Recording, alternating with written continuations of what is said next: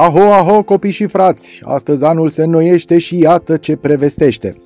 De fapt, nu prevestesc nimic în episodul acesta, ci în următorul. Am decis să încep noua serie cu ceva certitudini. Așadar, iată despre ce va fi ediția de față. Sfârșitul pandemiei, creșterea pensiilor, creșterea prețurilor la energia electrică, viitoarea autostradă spre Brașov și despre fapte bune.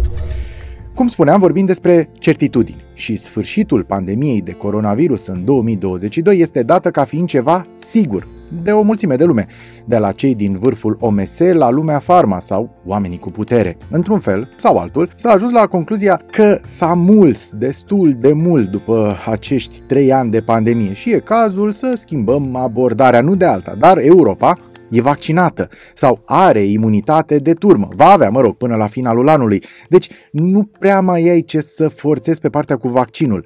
Lumea poartă deja mască fără să mai facă gălăgie, doar acțiunile de lockdown mai scot oamenii în stradă. Cred că pastila anticovid e ieșită fix când trebuia eficientă și când vine vorba de Omicron. Așa a fost anunțată. Așadar, parfum, lucrurile s-au aranjat cum trebuie. Nu credeți?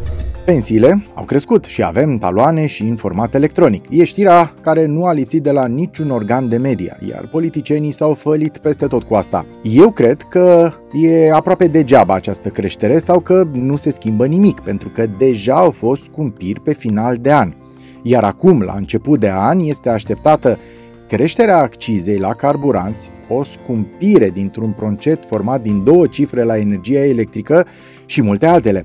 Creșterile, de fapt, ar trebui numite compensații și compensațiile oricum sunt timide ale creșterilor celorlalte aspecte din viața noastră economică națională.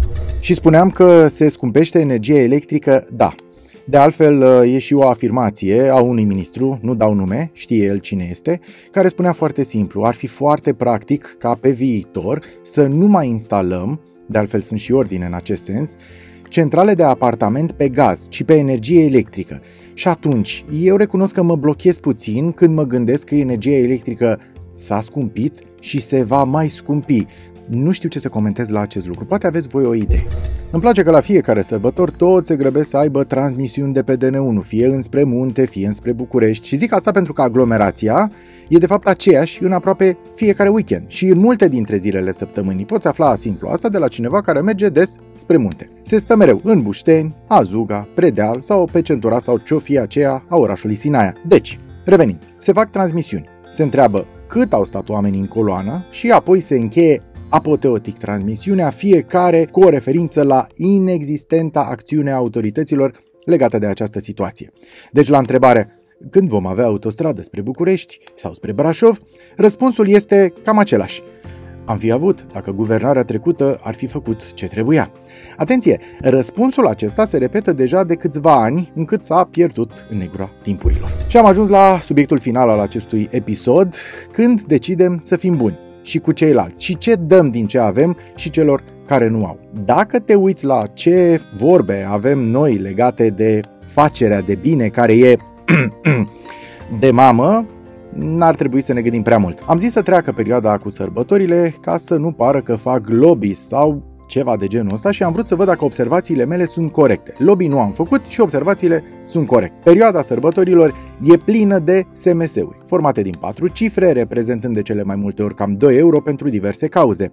Sunt parcă din ce în ce mai multe ONG-uri care vin către tine și încearcă să te convingă să le fii alături. Fiecare are un motiv mai mult decât întemeiat și corect, ce trebuie susținut. Eu, unul, am fost în decurs de nicio lună cu două astfel de ONG-uri. Magic Camp, unde am fost șofer de suflet, și cu Habitat for Humanity, unde am fost locatar pentru 8 ore într-o casă de 11 metri pătrați, fostă locuință a unei familii de 5 membri. Pare că ne sensibilizăm doar de sărbători. În rest, suntem preocupați de concedii sau, mă rog, de alte chestiuni mărunte, în fapt, dar cărora le dăm proporții esențiale pentru viața și fericirea noastră. Aceste ONG-uri există și pentru că avem prea multe probleme în societatea asta, în România asta. Statul e depășit, e atât de depășit încât vorba lui Joey din Friends.